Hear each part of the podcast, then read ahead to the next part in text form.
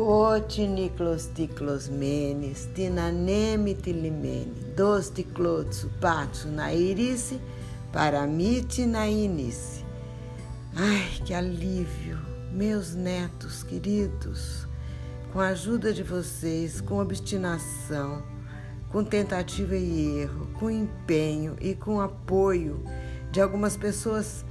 Eu vou citar em particular agora meu primo Antônio, que ontem, sem saber que eu estava num completo caos aqui, quase desistindo do Cotinicloste, me mandou uma mensagem no WhatsApp dizendo quanto está organizado, quanto está bom, quanto ele está gostando. Então eu entendi que a gente tem que ir, como diz a prima Sueli outro dia, que eu gostei muito também, em frente e enfrentando os desafios, porque é uma... Nossa, meu Deus! Eu fiz um desabafo ontem, né? E mostrei a minha conversa com o Tomás, falando, dizendo a ele o quanto eu estava empenhada em recuperar nesse diálogo com a Mnemosis, com a memória, mas que eu estava atrapalhada com relação à ordenação e o tempo e o ritmo e a segmentação dos episódios, enfim.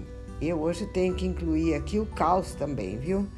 Falando de deuses, a Marina sugeriu, e é uma boa ideia, não só pensar em Cronos, em Queiroz, em Mnemosis, mas pensar no caos também. O caos, esses últimos dias foi caos completo, desorganizou tudo. A coisa não... Sabe...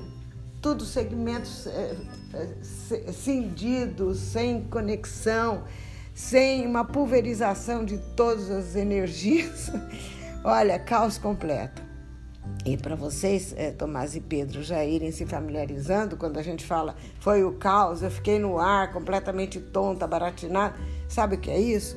É que caos, na mitologia grega, também é uma força de dispersão.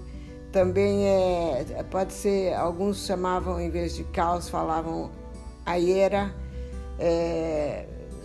São conceitos de dispersão, sabe? Que nem a respiração, quando você recolhe, junta tudo e depois expira e bota tudo para fora. Pois é, as duas forças criadoras do cosmos, Eros e Caos. O caos dispersando e Eros juntando tudo com muito amor. E vovó, com esse desejo tão grande de contar, de narrar, de aproximar vocês dos nossos valores, da nossa história, de tudo que a gente prezou e preza até hoje. Vocês me viram citando nomes de pessoas aqui que são parte da nossa família, que eu... penso que um dia, se Deus quiser, vocês vão conhecer os mais velhos, os mais novos.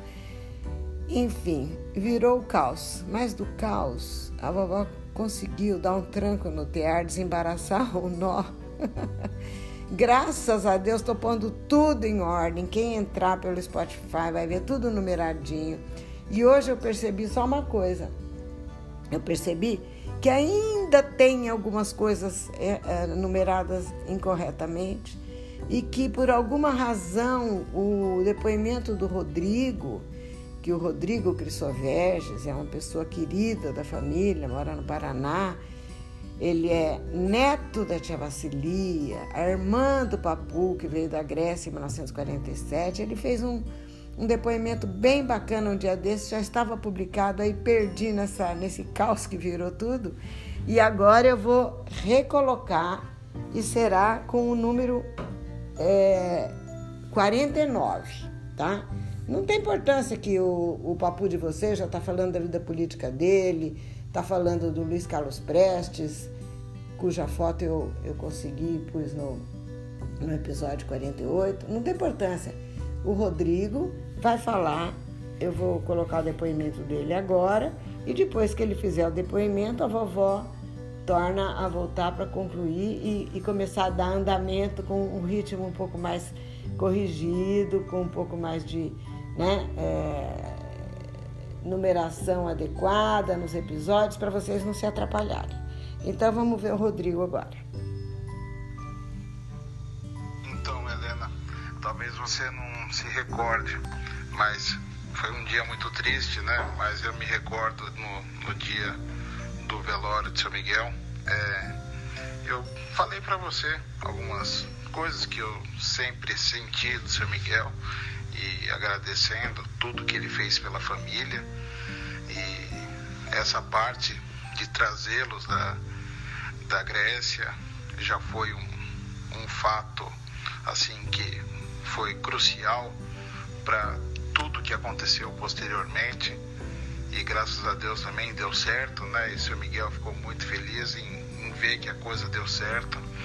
Só que eu digo mais, ele não fez só, e foi isso que eu te falei naquela ocasião, que ele não fez somente o ato de trazê-los, né? Além de tudo, ele foi um exemplo. Ele que mostrou para a família o que deve ser, como deve ser, como fazer para se alcançar. Então não foi só economias, não foi só uma promessa para o meu bisavô, né? Foi muito mais. Além da promessa de trazê-los, ele fez muito, mas muito mais.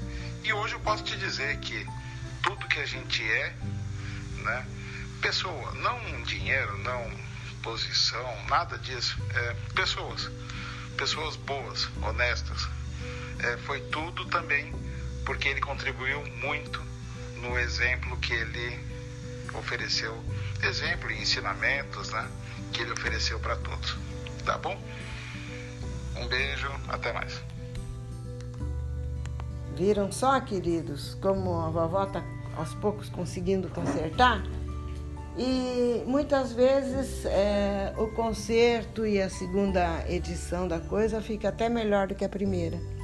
Eu vejo o Rodrigo falando com orgulho dos frutos de toda essa caminhada, de todas essas pessoas. Não foi só meu pai. Meu pai foi um elemento, né? Mas a jornada, a batalha, a luta para levar os filhos, os netos, para trazer, para salvar, para pôr para frente, para formar, educar, foi de todos eles, todos eles. Vovó não quer começar a chorar outra vez aqui, mas vovó se orgulha tanto de pensar na luta de todos, sabe? A batalha, e vocês estão vendo os pais de vocês, mas todos bem formados, dignos e bem-sucedidos. Eu, quando penso nos meus primos, nos parentes todos, ninguém sem formação superior, ninguém sem lutar e conquistar boas posições na vida. Todos, salvos daquela guerra. Todos salvos daquele cataclismo que foi, né? A Europa e a Segunda Guerra Mundial, e o que emergiu dali, daquele processo que veio transplantado para o Brasil, foram sementes da melhor qualidade. Né? Sementes da melhor qualidade. E ainda a história não acabou, não. Ainda tem muita coisa. Agora que eu acho que eu estou conseguindo botar tudo em ordem, vixe, vocês não sabem quanta coisa bacana aconteceu no ramo da família aqui, que é do lado da minha avó Joana, que ninguém nem ouviu falar ainda muito, porque ainda não chegou a hora.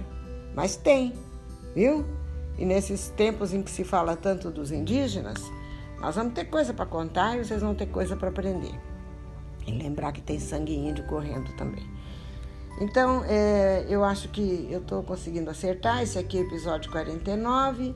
E eu vou botar o nome de Rodrigo Chrysoverges e vou adiantando a história aos poucos. Por enquanto, acabou a história. Viva a vitória. Quem quiser que conte outra.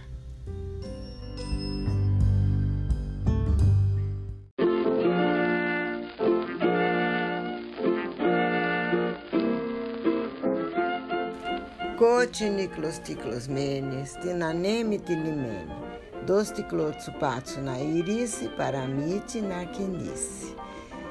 Oi, tudo bom com vocês?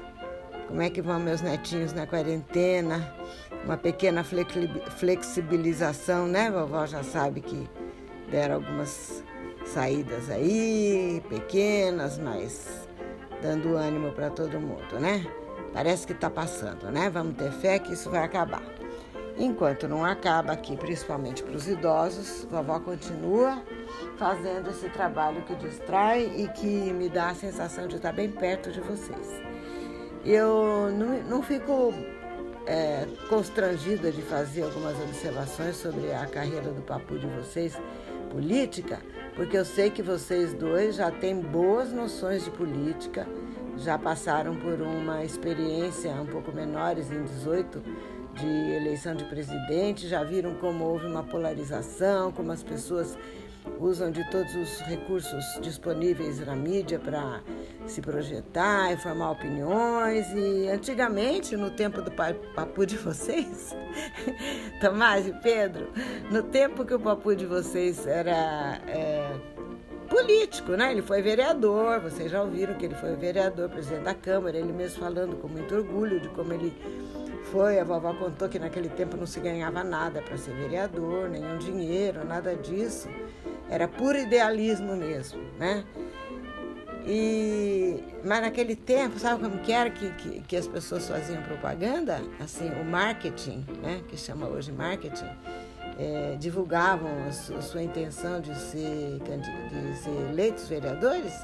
Eles faziam uns papeizinhos assim, umas papeletinhas pequenininhas, saíam distribuindo na cidade ou davam algum dinheirinho para algumas pessoas que se comprometiam de distribuir aquilo nas esquinas, para um e para outro, falando o nome da pessoa. Ele, até teve uma época que ele tinha um slogan que era assim: não vote em Miguel, azar vos.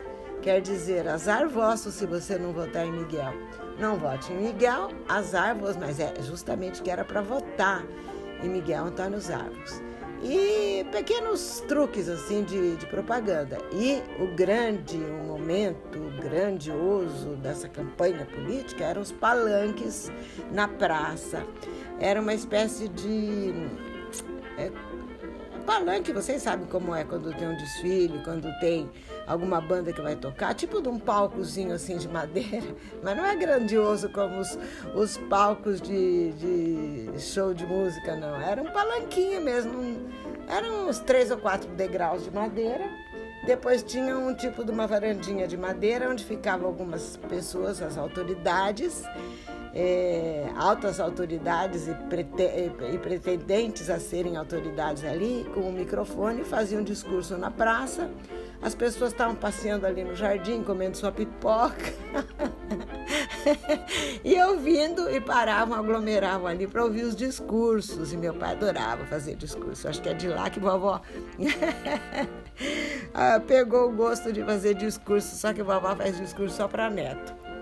Mas era muito engraçado, era muito interessante, era muito... E ele se inflamava, ele fazia belos discursos mesmo. Pena que não temos, eu acho, que esses discursos gravados, mas tem fotos dele no palanque, até com autoridades da época, com Ademar de Barros e Jânio Quadros, e até com Ulisses Guimarães, que vovó não acha essa foto, mas tem. Mas, enfim,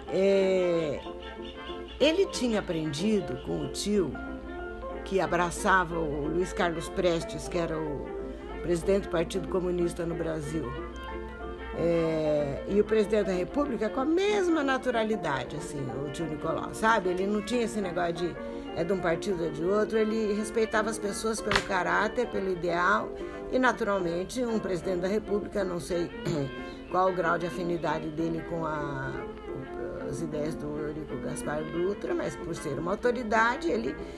Enfim, ele tinha acesso, e tinha acesso a essas pessoas com a maior naturalidade, sabe? Ele também considerava, e o Papu de vocês aprendeu, o bisavô de vocês aprendeu a ter esse discernimento, que o que é política, o que são ideais.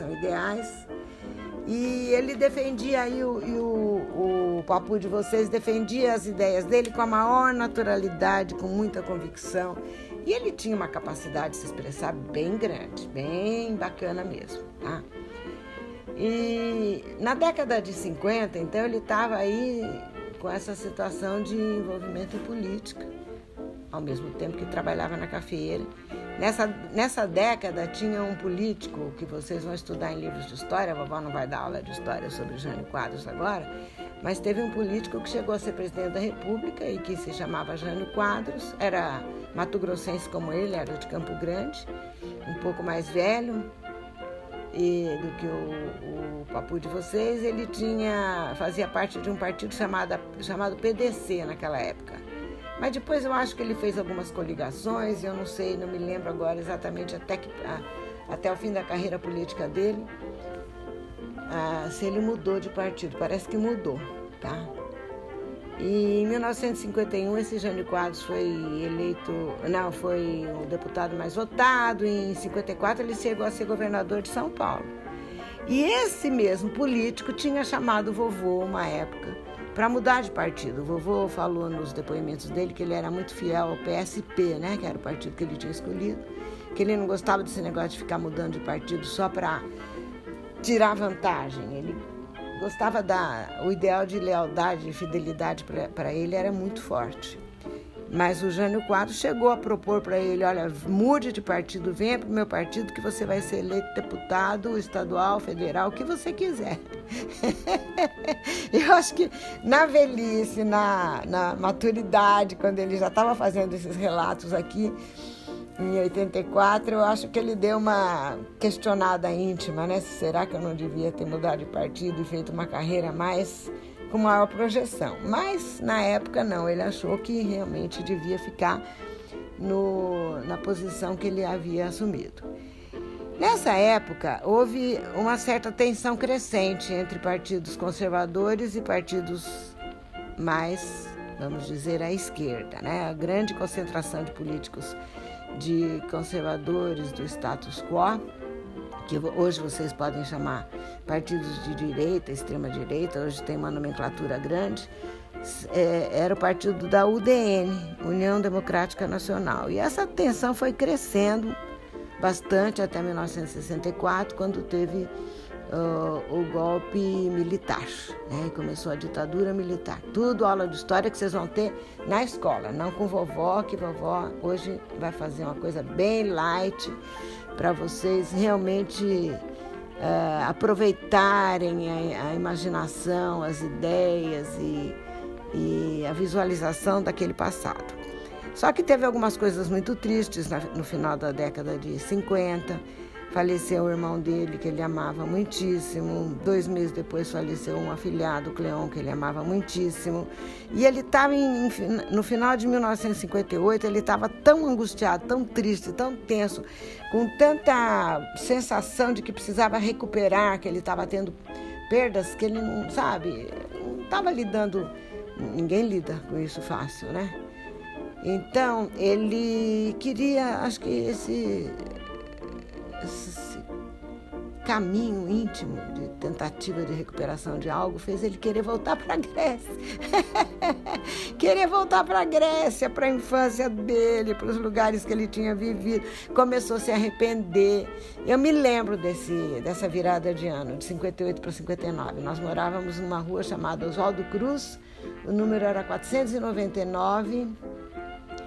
E pouco depois a gente, inclusive, mudou para uma outra casa, mas nesse ano aí, meu pai dava, na virada do ano, ele dava um tiro de espingarda para o alto para comemorar o ano que chegava. Ele gostava de todas as luzes acesas, e aí se cantava Feliz em Casa Deus Ano Velho, Feliz Ano Novo. Tinha que ter todo um ritual de festa, de luz, reunia a família inteira e tal, e se bebia, e enfim, era uma farra de virada do ano, né? Nem falava Réveillon naquele tempo, não se falava Réveillon. Era o final do ano, né? Era a festa do final do ano. E onde você vai passar o final do ano? Ah, vou passar o final do ano em Lins, vou passar o final do ano em Campos do Jordão. Não falava a palavra Réveillon. E nesse Réveillon de 58 para 59, ele estava com esse espírito de querer voltar para a Grécia. Um pouco antes, parece que ele tinha visto... Meu pai tinha umas coisas assim, sabe? De espiritualidade. Parece que ele disse que tinha visto o Cleon, o primo que tinha falecido. Chegou a ver o Cleon envolto numa luz muito forte e que o energizou. Energizou meu pai, fortaleceu, deu um gás, assim, sabe? Ele se sentiu recuperado e com vontade de viver. Então, nessa altura de 58, 59, ele prometeu naquele final de anos, este ano eu vou para a Grécia, eu vou voltar para a Grécia. Arrependido de ter jogado uma pedra, mas confiante de que as novas energias, os ventos novos, a força que ele estava reencontrando iam ajudá-lo a voltar para a Grécia também. Então, antes de a gente fazer um passeio agora bem bacana, ouvindo as palavras dele, ele mesmo contando essa viagem que ele fez para a Grécia, que afinal não foi em 59, afinal demorou ainda até 62 para acontecer, né? Nesse meio de tempo a gente mudou de casa, eu debutei, eu fiz 15 aninhos, participei de uma festa linda, mas éramos todos crianças ainda, tanto que ele foi em 62 sem a minha mãe, mas ele que vai contar tudo isso, eu vou fazer só uma síntese agora. Recapitulando, até porque eu dei nó na cabeça de vocês com as confusões de numeração dos episódios, eu quero ajudá-los a pegar o fio da meada. 1937 ele veio para o Brasil, 1939 tio Nico e tio Manuel vieram, 1942 ele se casou, 1947 eu nasci, vovó nasceu, dia 15 de março, vieram as irmãs da Grécia, duas delas. Em 1948 nasceu o filho primogênito homem, né? O segundogênito, mas primogênito homem, Antônio Miguel. Infelizmente, nesse ano também ele perdeu o tio, em 48. E entre 50 e 54 nasceram mais os outros dois filhos caçulas, o Jorge e a Marina. E, enfim, nessa virada de 58 para 57, 58 teve a perda do tio Nico e do Cleon. Enfim, 58, 59 ele estava já pensando em recuperar alguma coisa de tudo que se havia perdido, mas grato por tudo que se havia conquistado, e afinal a viagem aconteceu em 1962. E agora nós vamos ouvir ele mesmo relatando essa experiência.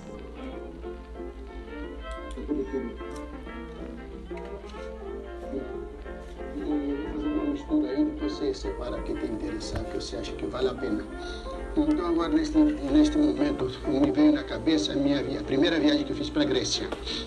Isso foi em 1962, ou seja, 25 anos depois da minha saída de Rodes, quando eu joguei uma pedra no mar para não voltar. Erradamente que eu fiz isso, né? Porque depois, todo esse tempo que eu fiquei aqui, Helena, todos esses anos, acho que você inclusive lembra, era sempre aquele meu sonho, aquela minha vontade de voltar outra vez para lá, para rever aqueles lugares onde eu vivi com meu pai, com meu irmão, com minhas irmãs, com a família. Enfim, onde passei todos aqueles anos de vida boa, de pobreza, mas de alegria, como toda criança passa. Inclusive, eu acho que são mesmo os melhores anos de vida, são daqueles, são da meninice, ainda quando a gente é criança ainda, que aí você lida naturalmente com outras crianças, com outros meninos, com outros rapazes, geralmente, sempre, todos eles naturalmente ainda não se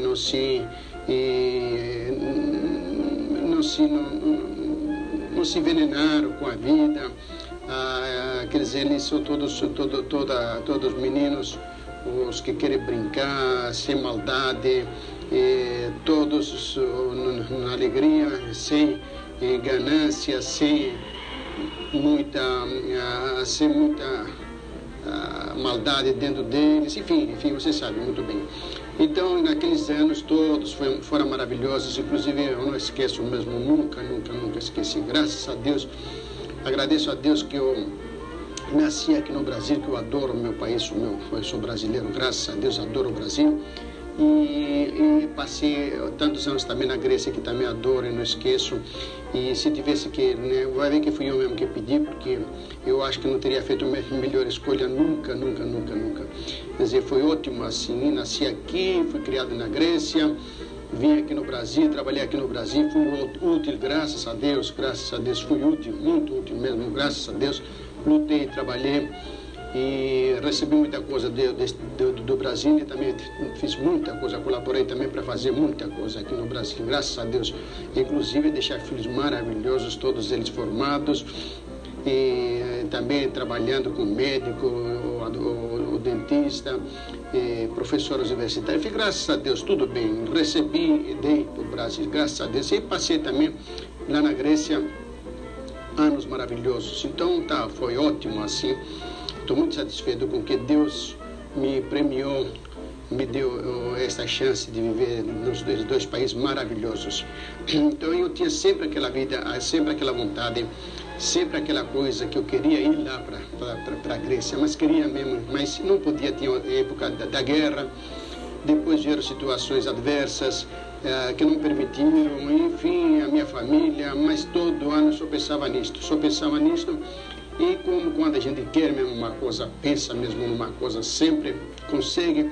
Então, um belo dia, quando foi bem no mês de junho, mais ou menos, por aí, e no verão de 1962, eu fui lá para a Grécia. Sua mãe não quis ir, porque vocês eram ainda crianças, e ela preferiu ficar com vocês.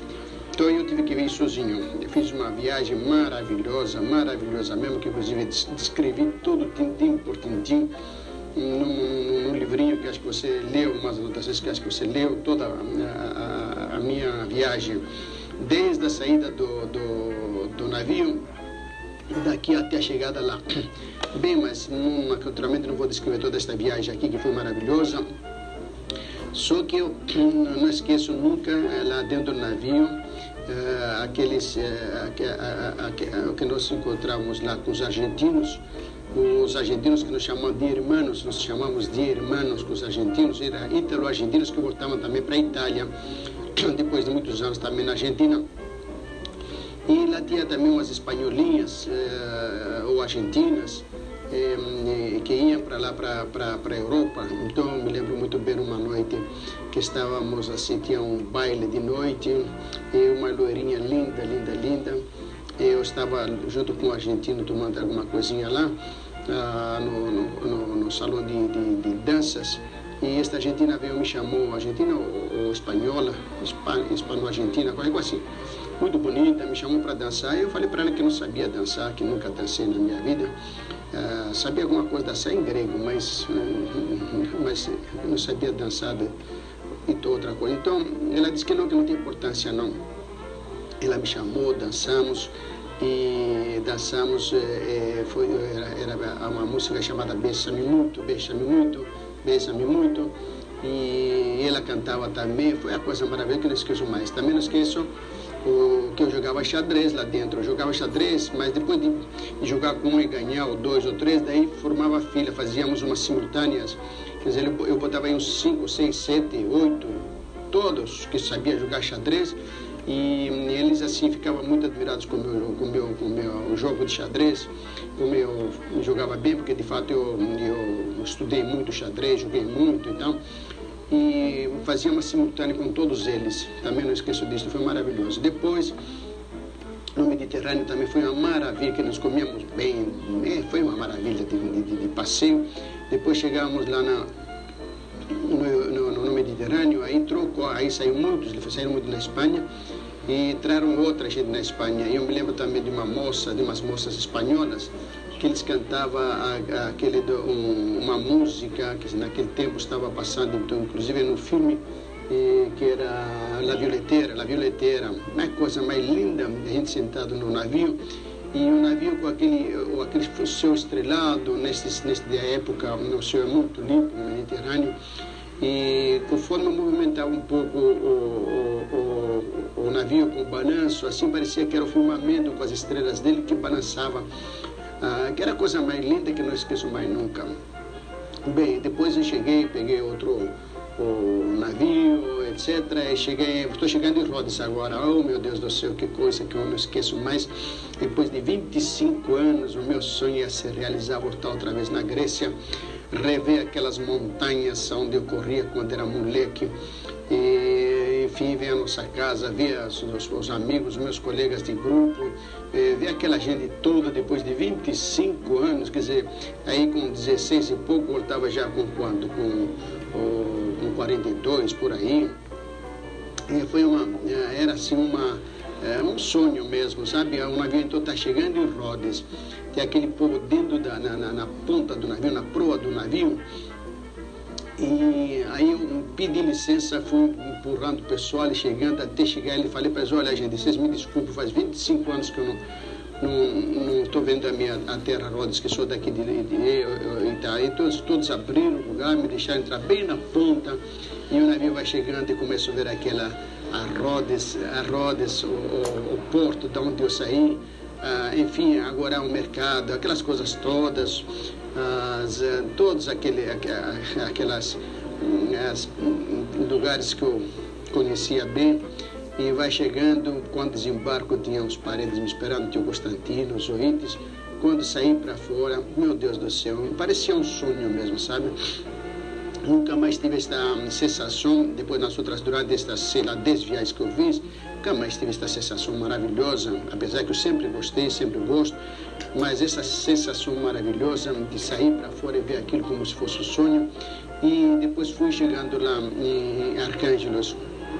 Quando cheguei lá na curva da montanha, quando se vira uma curva e se vê a cidadezinha embaixo, aquelas casinhas branquinhas, branquinhas, e aqui nos pés da montanha, meu Deus do céu, aí o povo estava todo mundo, porque até naquela época ninguém tinha ido daqui. Foi a minha primeira viagem, pouquíssima gente foi lá, me parece que o Manuel esteve lá um pouco antes com o Nicolauzinho. Esteve lá antes, mas ficou poucos dias. E, enfim, mas eu povo, como era raro, hoje em dia, por exemplo, ninguém vai esperar a gente, nem ninguém vai fazer festa, nem nada. Mas naquela ocasião, que tinha acabado a guerra, etc., o povo ainda que estava no Brasil, nos outros países, não costumava ir lá, não tinha turismo ainda. Então, quando eles souberam que eu ia lá, foi aquele povo todo, tinha Crescente, tinha Caristilha, infelizmente, tinha falecido, tinha o tio também, o Carcaçães tinha falecido, mas foi lá o Tito Constantino, eles foram lá na cidade, aliás, o Tito Constantino me esperou no porto, mas na cidade de Arcanjos, os parentes, outros amigos, todos esperavam com perfumes, ia lançando perfumes em cima da gente, jogando perfume em cima da gente. E não esqueço muito que eles falavam assim: olha, gente, mas ele não é preto, não, uns falando para outros, eles pensavam que eu era preto, preto negro mesmo. Olha, mas ele não é preto, Mavro Michalis, Miguel Preto, como eles me chamavam lá.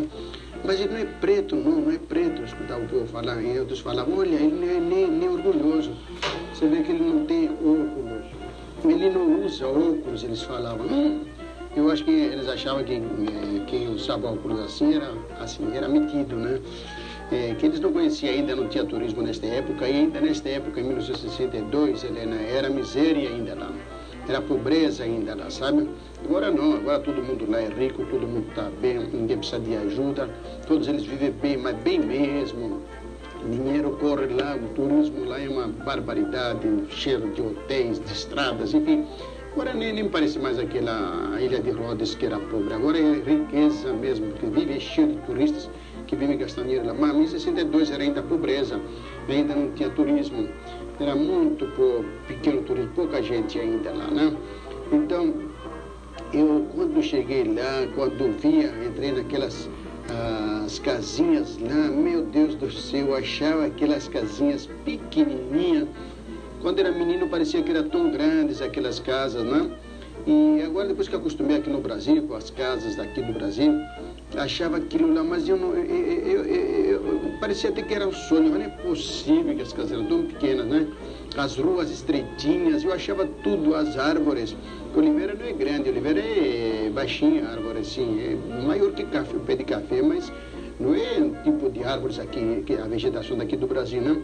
Então eu achava tudo estranho, o povo estranho, as casinhas, as ruas, enfim, tudo era diferente, tudo bonito, claro, muito bonito, mas tudo pequenininho. Quando eu fui ver umas propriedades, enfim, uma propriedade que inclusive é da minha irmã, da Tulim, que eu sempre ia com a mãe dela, com a nossa madrasta, quando ia lá.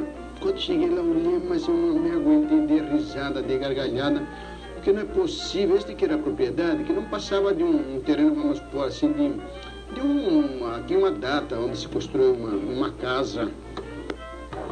Passei 3 meses maravilhosos.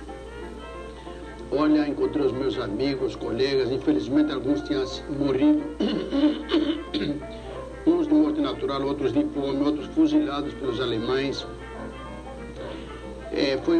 O que passaram lá foi uma calamidade que logo mais para frente eu vou narrar alguma coisa disto, né? Bom, mas de fato a minha viagem foi maravilhosa. Eu parecia que era um sonho, um passarinho que voava, mas fui subindo as montanhas que era acostumado a subir, corri nos campos, nas chácaras, no mar, na cidade. Olha, eu andei por tudo aquilo lá, e principalmente quando estava assim fora da cidade, mesmo na cidade, mas mesmo quando estava fora da cidade, sozinho, andando pelas montanhas, eu só dizia graças a Deus, agradecia a Deus, graças a Deus que eu vim aqui, graças a bom Deus que eu vim aqui, graças a Deus, eu sempre falava. Tão satisfeito, tão feliz que eu fiquei nesta viagem.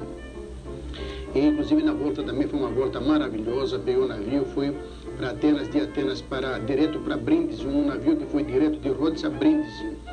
Lá em Brindisi peguei um trem e fui até Roma, fiquei uma semana mais ou menos em Roma.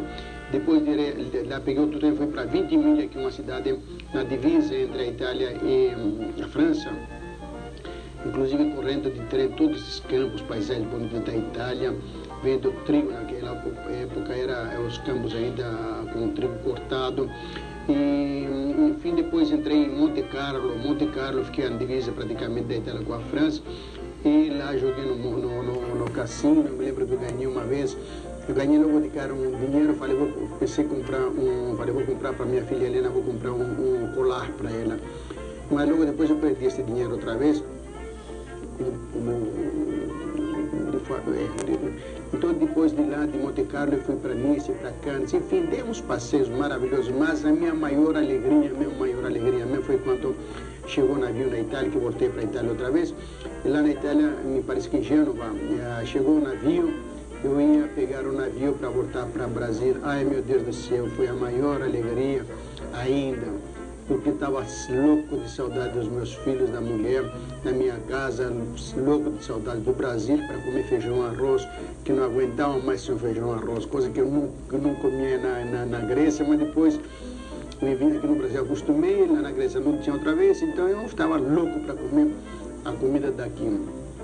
Mas que esse também foi uma grande alegria. Mas aí, bom, voltando em Arcângelos, quer dizer, esta época, esses dias que eu voltei, que eu fiquei lá em Arcângelos, aí a minha cabeça começou ping-pong de lembranças e de comparações entre Rodes e Brasil, entre Grécia e Brasil, entre a minha vida de rapaz novo e o Brasil, entre a pobreza que tinha, como já falei, até 62, que torna a repetir que agora não está muito rico lá, todo mundo está rico, está muito bem, casas maravilhosas estão fazendo, enfim, tudo como se fosse a Europa mesmo, a Alemanha, etc. Bom, mas naquele tempo era miséria. Então a minha cabeça começou ping-pong. Então na Rodes se comparo com o Brasil.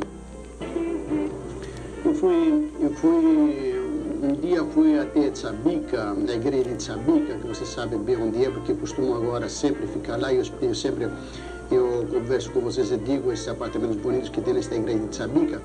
Eu fiquei lá para escrever uma carta e pensar, né, escrever uma carta para vocês, mas tinha bastante gente lá fazendo barulho, então eu saí de lá e fui mais para baixo ali, numa elevação, uma pequena montanha, e fiquei sentado sozinho, na minha frente assim era um mar lindo, bonito, e atrás os pinheiros. E ali fiquei sozinho escrevendo uma carta para mandar para vocês aqui no Brasil. E eu não me esqueço ainda de hoje, uma perdiz começou a cacarejar por ali perto e parecia que eu queria tanto escutar mesmo, né? Tantos anos que eu não escutava. E inclusive a perdiz de lá é diferente da perdiz daqui, o cacarejar dele também é diferente. Até que foi, eu fiquei quieto, ela vinha perto, cada vez mais perto, cada vez mais. Ela chegou perto assim de mim, ela vinha andando, viu, saiu que não um foguete voando lá, né? E na minha frente, o mar do Sinit, chama de Sinit. Eu tenho ido sempre lá, o doutor Linhares conhece bem, sua mãe conhece bem, nós vamos sempre junto. E no mar que nós costumamos nadar, que agora vive cheio de turistas, mas naquele tempo era, não tinha ninguém, não ia ninguém. Mesmo em 62 já era pouca gente que ia, pouquíssima gente, que não tinha turismo. Mas no meu tema de menino, então me lembro uma vez que não só ia mesmo os moleques. Me lembro uma vez que fomos diversos moleques lá no mar, inclusive meu pai sempre ficava bravo, não queria que eu fosse no mar. E nós subíamos, me lembro que subimos num rochedo ali para pular e mergulhar no mar e pegar terra lá embaixo, areia lá no mar. E eu sei que os outros moleques pularam e trouxeram terra, falei, eu também vou. E eu pulei também e fui afundando, parecia que nunca mais que ia chegar, mas eu não queria voltar sem pegar areia, os meus vidros parecia que ia estourar de pressão, mas no fim acabei pegando a areia e trouxe também em cima. Depois, na lago, um moleque lá resolveu que nós tínhamos que atravessar, ali tem um penhasco, assim, uma montanha, e tem um lugar que você precisa atravessar uma montanha porque não dá para ir pela praia. E um dos moleques falou que ele já tinha passado aí, que dá para passar, então todo mundo foi atrás dele. E fizeram uma fila lá, sei lá, de uma meia dúzia de meninos, falei, eu também vou junto. Fui lá, começamos, era segurar nas pedras e pisar nos relevos que tinha, e segurar bem, passando por baixo o mar, as pedras e abismo para cima na montanha, e a gente grudado ali, pisando com tudo. Eu sei que cheguei no meio, quando estava bem no meio começou a me dar tontura e eu não podia nem para frente nem para trás, porque na frente tinha moleques, atrás também tinha moleques, não dava. O jeito era seguir, mas sei lá como foi, escapei também. Eu tinha um amigo chamado Constantino Magos, infelizmente não encontrei mais lá, tinha morrido. Era um melhor amigo. E esse daí, então, nós saímos cantando depois umas verduras, sei lá como que chama. Esse daqui, que sai no mato, umas verdurinhas que saem no mato, chama-se picrossalada, sai sempre aparece sempre na areia, na praia. E a gente saía catando esses aí. Eu sou uma plantinha, um negócio assim espinhudo, mas dentro tem umas folhinhas verdes, amargas, mas que se comem. Então nós juntamos uma porção desses aqui, levamos depois lá na Sabica, lá pusemos um pouco de azeite e um pouco de limão, foi uma delícia para comer. Então volta sempre... sentado lá, então, como estava, que acabei de escrever a carta, e daí então fiquei pensando na minha vida sozinho ali, pensando o tempo que eu passei em Rodes e como depois eu passei no Brasil. Então, pensar, por exemplo, em Rodes, como era difícil, como eu já falei diversas vezes, era difícil a comida, apesar que teve ocasiões, por exemplo, que, como já falei, meu pai tinha...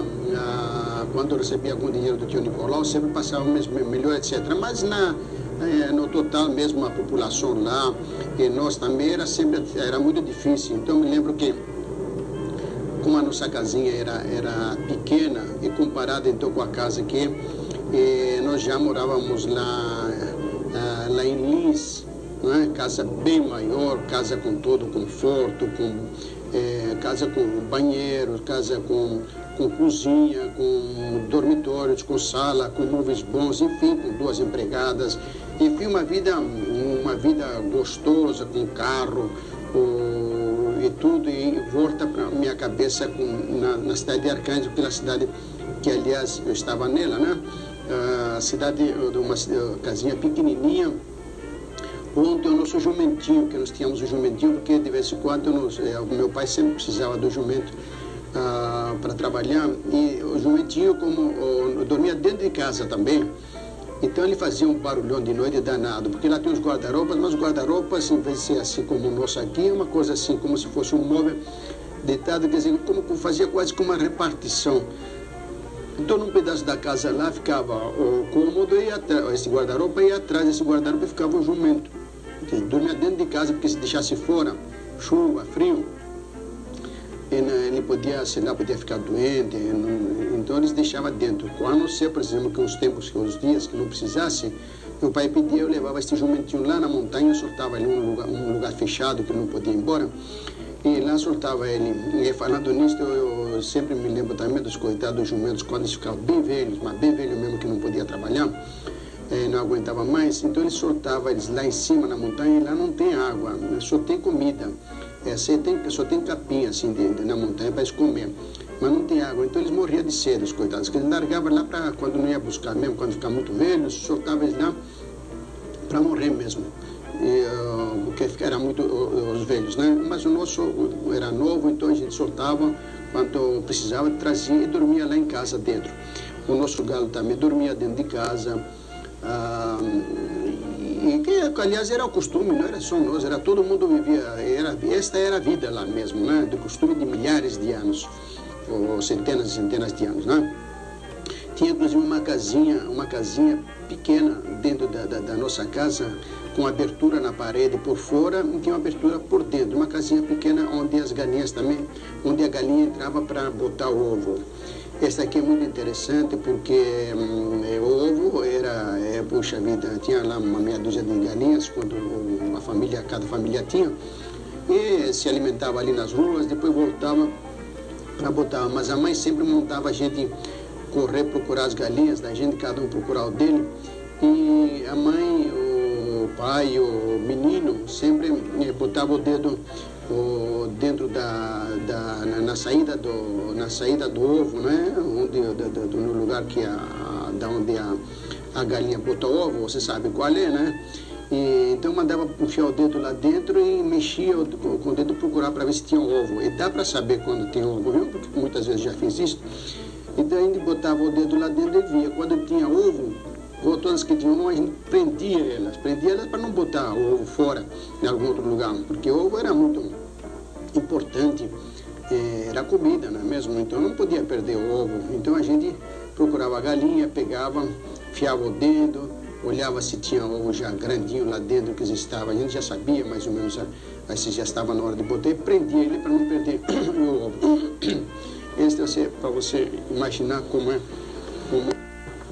era difícil. Eu me lembro, inclusive, sempre nós comentamos isso com meu amigo, com Aristide, e me lembro, nos damos tanta risada, né? Porque graças a Deus, depois disto, aqui no Brasil nunca passamos necessidade, sempre comemos do bom e do melhor, e a vida aqui foi muito, muito melhor, foi luta, luta, luta, mesmo dura, duríssima, mas comida nunca faltou, e nem roupa, nem nada faltou para nós, graças a Deus. Mas o Aristide sempre comentava, aliás, eu com Aristide, com Manuel, com a turma toda lá, né, que são de lá, se lembra, então Aristide contando que o pai dele estava doente, muito doente, e ele precisava comer e não tinha a comida. Então, uma hora lá eles tinham um ovo, e eles falou para ele para fritar para ele o ovo e levar para ele, né? Então ele saiu lá fora porque o quartinho...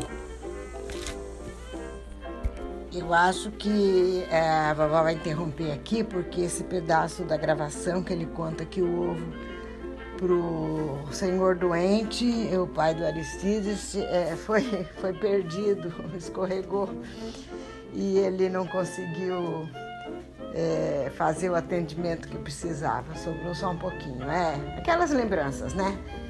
Agora, a vovó vai interromper aqui, porque... lembrar vocês, Tomás e Pedro, que nem tudo que o Papu de vocês conta que ele fez é exemplo.